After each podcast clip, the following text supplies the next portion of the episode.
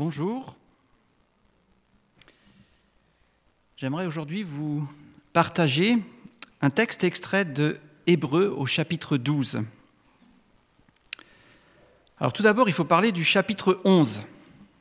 Le chapitre 11 est très connu des chrétiens parce que ce sont les témoins de la foi. On reprend un peu euh, depuis euh, la création du monde jusqu'à la fin de l'Ancien Testament, on reprend tous ces personnages, les prophètes, les rois, euh, les patriarches, et on parle de leur foi. La foi étant définie comme la ferme assurance des choses qu'on espère, la démonstration de ce, de ce qu'on ne voit pas. Et pour ces témoins de la foi, quand on, regarde un peu, c'est comme s'ils avaient trouvé le jackpot. Ils ont trouvé quelque chose de formidable, et du coup, ils vont laisser des postes prestigieux, hein, par exemple Moïse, prince d'Égypte, ça ne l'intéresse pas, il a trouvé quelque chose de, de beaucoup mieux. Il nous est dit, il considérait l'humiliation attachée au Messie comme une richesse plus grande que les trésors de l'Égypte, car il avait le regard fixé sur la récompense à venir. Et dans, un peu plus loin, il nous est parlé de femmes qui par la foi ont retrouvé leur mort par la résurrection, et que d'autres ont été torturées et n'ont pas accepté la délivrance afin d'obtenir une meilleure résurrection. Voilà, on est allé au maximum. Hein. Ils ont accepté de donner leur vie parce qu'ils avaient en vue une meilleure résurrection. Ils ont trouvé quelque chose de plus grand, mais ils ne l'ont pas trouvé avec leurs yeux, hein, ils l'ont trouvé par la foi, avec leur foi.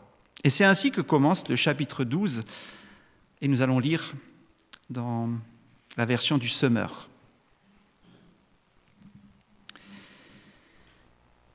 Quant à nous, nous sommes entourés de cette grande foule de témoins.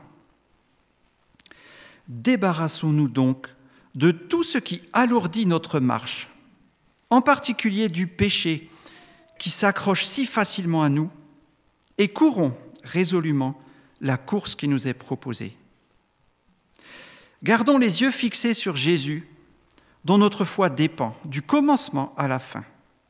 Il a accepté de mourir sur la croix sans tenir compte de la honte attachée à une telle mort, parce qu'il avait en vue la joie qui lui était réservée.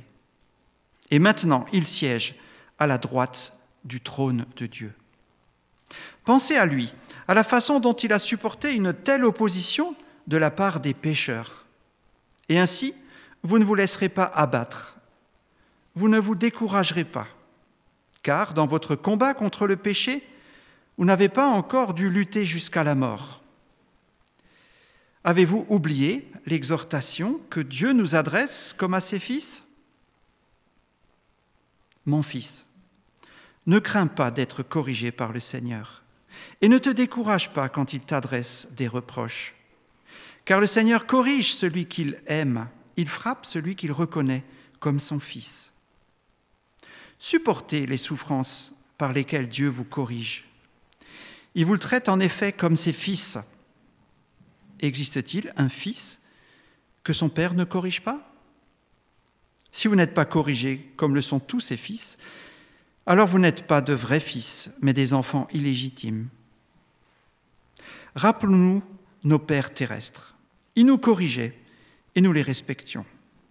Nous devons donc, à plus forte raison, nous soumettre à notre Père céleste pour en recevoir la vie. Nos pères nous corrigeaient pour peu de temps, comme ils le jugeaient bon. Mais Dieu nous corrige pour notre bien, afin que nous ayons part à sa sainteté. Quand nous sommes corrigés, il nous semble au moment même que c'est là une cause de tristesse et non de joie. Mais plus tard, ceux qui ont reçu une telle formation bénéficient de l'effet qu'elle produit, la paix associée à une vie juste. Redressez donc vos mains fatiguées, affermissez vos genoux chancelants. Engagez vos pas sur des sentiers bien droits, afin que le pied boiteux ne se démette pas, mais qu'il guérisse plutôt. Voilà le texte de Hébreu 12. Il y a beaucoup de leçons à apprendre dans ce texte. La première leçon, je l'ai apprise à mes dépens. En fait, face à des abeilles furieuses, il vaut mieux courir. Dans le premier verset, il nous est demandé, à nous qui sommes entourés de toute cette grande foule de témoins, de nous débarrasser de tout ce qui alourdit notre marche, en particulier du péché qui s'accroche si facilement à nous, et de courir la course chrétienne. Dans une autre traduction, nous lisons le péché qui nous assiège si facilement, ou encore qui nous enveloppe.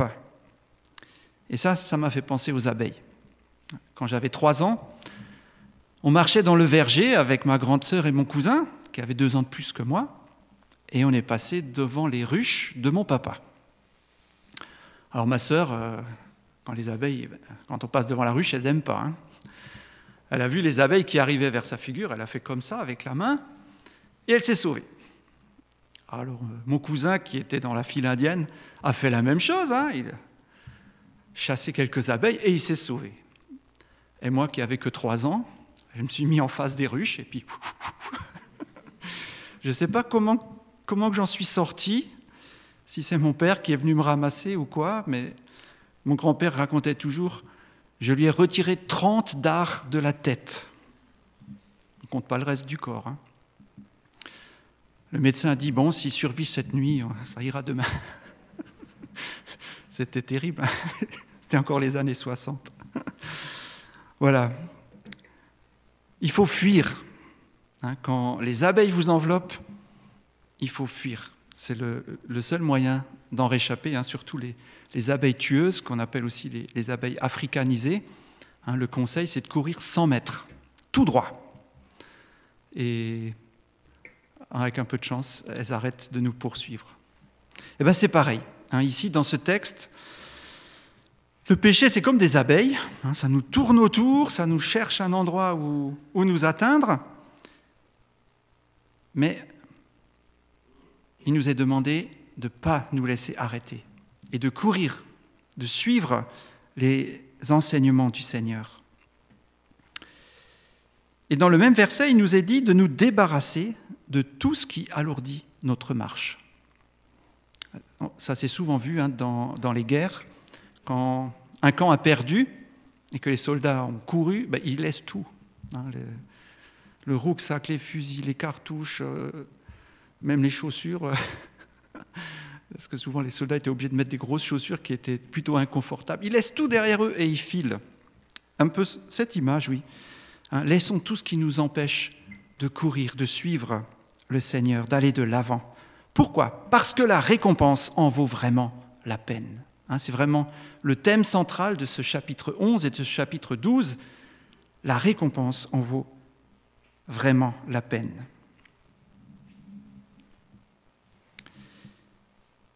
Est-ce que ça vous rappelle quelqu'un? Ah oui, Henri IV. Hein. Ralliez-vous à mon panache blanc. Lors de la bataille d'Ivry, les soldats étaient engagés dans une mêlée terrible.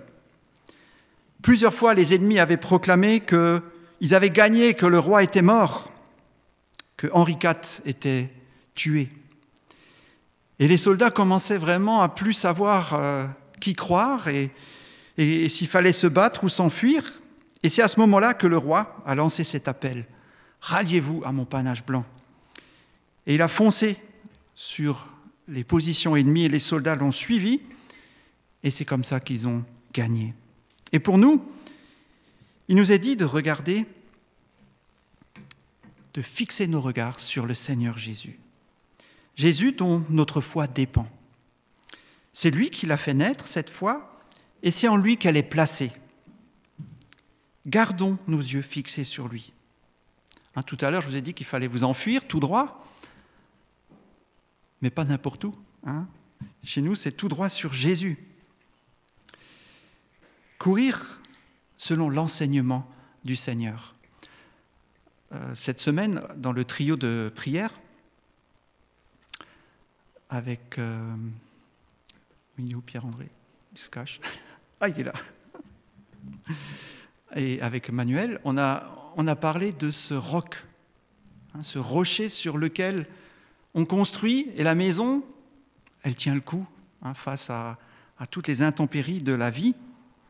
Et ce rocher, c'est mettez en pratique ce que vous entendez de moi. Mettez en pratique. Jésus a accepté la honte et la mort parce qu'il avait en vue quelque chose de meilleur. Il nous a dit ici la joie qui lui était réservée. Alors je me suis dit, mais c'était quoi cette joie? La joie de ramener avec lui l'humanité réconciliée avec son Père, de satisfaire le Père qui, hein, devant le péché, devant la rupture, avait cette souffrance, et maintenant, par le Seigneur, les choses peuvent être réparées. Nous pouvons revenir à Dieu la joie d'avoir une famille, des frères et sœurs.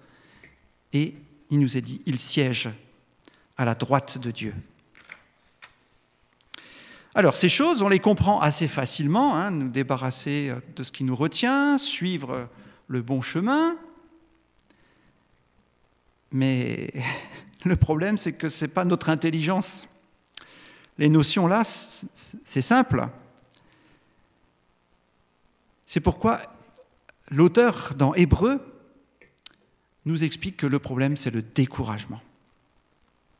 Dans la course, on se laisse abattre. On est dans la bataille et on finit par s'épuiser, se décourager. Et c'est pourquoi l'auteur nous exhorte. Et il nous dit que dans ce combat contre le péché, on n'a pas encore dû lutter jusqu'à la mort. Dans d'autres traductions, de lutter jusqu'au sang. Hein, c'est-à-dire qu'on s'est battu, et puis quand ça devenait un peu dangereux, bien, on a reculé. On a pris un peu nos, distances avec Dieu. On a évité de trop s'impliquer parce que hein, ça commençait à toucher trop de choses dans notre vie. Et l'auteur nous dit, ne vous laissez pas décourager, ne vous laissez pas abattre. Regardez Jésus. Il a supporté une telle opposition, une telle souffrance de la part des gens qui l'entouraient, en gros, ça veut dire ce qui vous arrive, c'est normal. C'est la norme des chrétiens.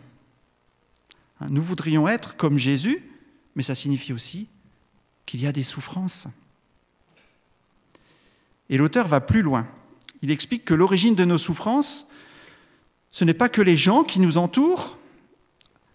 En regardant bien dans le texte, on se rend compte que Dieu lui-même corrige ses enfants.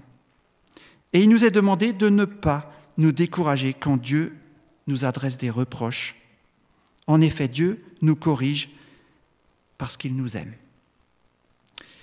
Et nous avons l'exemple de Jésus. C'est assez étonnant comme texte. Dans Hébreux 5, je vous lis le verset 7 à 10. Pendant sa vie terrestre, Christ a présenté avec de grands cris et avec larmes des prières et des supplications à celui qui pouvait le sauver de la mort. Et il a été exaucé à cause de sa piété. Ainsi bien, bien qu'étant fils, il a appris l'obéissance par ce qu'il a souffert. Et parfaitement qualifié, il est devenu pour tous ceux qui lui obéissent l'auteur d'un salut éternel. C'est vraiment un texte qui m'a surpris. Hein. Ainsi, bien qu'étant fils, il a appris l'obéissance par ce qu'il a souffert. Dieu a utilisé la souffrance pour que Jésus soit parfaitement qualifié, pour que Jésus puisse parfaitement accomplir l'œuvre pour laquelle il a été envoyé.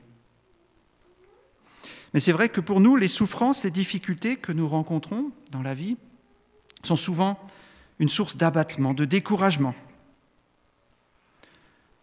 Au début de la semaine, je me suis cassé une dent en mangeant. Ah, ça m'a déprimé. Oh zut, ça m'a découragé. Et puis, là, on se souvient que toute chose concourt au bien de ceux qui aiment Dieu. Même cette dent cassée. Alors, est-ce que c'était la conséquence d'un mauvais brossage, d'un excès de sucrerie ou simplement l'âge? Je ne sais pas, mais Dieu l'a permis et je sais que je suis dans la main de Dieu et que Dieu utilise toutes choses pour notre bien. Alors ça ne veut pas dire que je n'ai pas pris rendez-vous chez le dentiste. Hein. On n'est pas des masochistes, les chrétiens. Mais ce que le Seigneur nous dit ici, c'est ne vous découragez pas.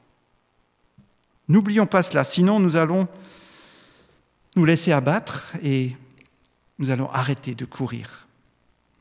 La correction est un thème important dans la Bible. Alors dans notre société, la fessée aussi a été un, débat jusqu'à la loi du 10 juillet 2019. Oula. Alors je vais vous lire, hein, c'est une loi qui a été insérée dans le Code civil et qui est lue maintenant lors des mariages. L'autorité parentale est un ensemble de droits et de devoirs ayant pour finalité l'intérêt de l'enfant. Elle appartient aux parents jusqu'à la majorité ou l'émancipation de l'enfant pour le protéger dans sa sécurité, sa santé et sa moralité, pour assurer son éducation et permettre son développement dans le respect dû à sa personne. L'autorité parentale s'exerce sans violence physique ou psychologique. Les parents associent l'enfant aux décisions qui le concernent selon son âge et son degré de maturité.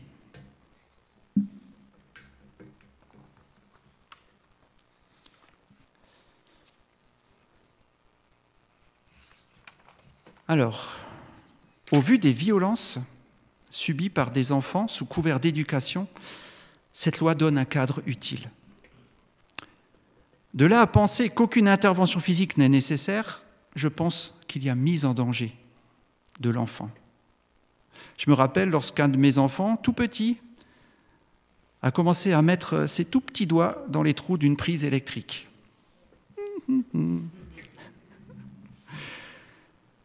Mais c'était instantané. Hein. J'ai bondi, j'ai pris sa main, j'ai mis une petite tape dessus, et je lui ai expliqué que c'était très dangereux, qu'il ne fallait pas mettre ses doigts dans une prise électrique. Alors mon but, en mettant cette petite tape, c'était qu'il ressente aussi physiquement que ça fait mal et qu'il comprenne que si on touche à ça, ça peut être très grave. Bien sûr, j'ai aussi mis un cache-prise. Hein. Je sais que vous allez me le reprocher tout à l'heure, donc je, l'ai précisé. Dans le Code civil, nous lisons que l'autorité parentale a pour finalité l'intérêt de l'enfant. Et il n'est pas dit autre chose dans la Bible, où nous lisons que nos pères nous corrigeaient selon ce qui leur semblait bon, mais Dieu le fait pour notre bien. Oui, il arrive hein, que les parents corrigent, mais ce n'est pas forcément la, la meilleure des choses ou la bonne idée à ce moment-là et, la façon de le faire. Mais quand Dieu nous corrige, c'est toujours pour notre bien. Dieu ne se trompe pas. Et dans Hébreu 12, la correction est associée à cette relation père-fils. Il nous est dit que c'est parce que vous êtes des fils, c'est parce que vous êtes précieux pour Dieu qu'il vous corrige. Et l'auteur nous exhorte à l'accepter, à nous soumettre, à dire Ok Seigneur, je ne sais pas pourquoi, mais tu le fais pour mon bien, et ton objectif, c'est que j'ai part à ta sainteté. Alors bien sûr, l'auteur ne se méprend pas à ce sujet, il ne se réjouit pas en disant Ah super, Dieu me corrige. Je me suis cassé une dent, Alléluia Loin de là. Hein, si Dieu nous corrige, c'est quand même, et il le dit bien, c'est un sujet de tristesse.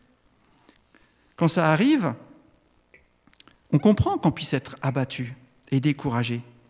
Mais le texte nous dit de ne pas nous laisser abattre, de ne pas nous laisser décourager. Parce que quand Dieu nous corrige, il le fait parce qu'il nous aime. Et même si on ne comprend pas maintenant, plus tard, on verra le fruit de ce que Dieu a fait dans notre vie. L'effet positif. Oui, toute chose concourt au bien de ceux qui aiment Dieu, comme l'a dit Marc tout à l'heure.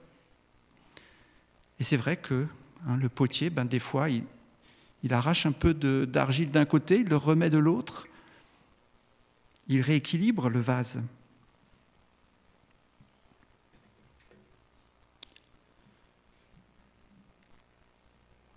Alors je, vois Denis là au fond et je sais que quand je vais sortir, on dit Oh là, David, mais qu'est-ce que tu nous as fait comme message ce matin euh, Du sang, des larmes, du labeur et de la sueur? Tu te prends pour Churchill? Et oui, ce message de Churchill, en 1940, a été accepté. Il a été accepté par la population anglaise à cause des enjeux. L'enjeu, c'était le danger d'anéantissement de la Grande-Bretagne par les nazis, et aussi à cause de la finalité de ces efforts. C'était la victoire.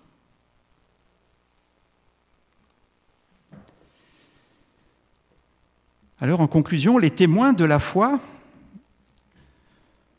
nous montrent qu'ils acceptent de perdre des choses importantes pour des choses bien plus précieuses. Courons comme les témoins, comme les modèles de la foi, les yeux fixés sur Jésus.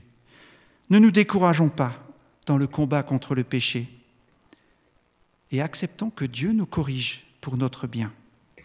Amen.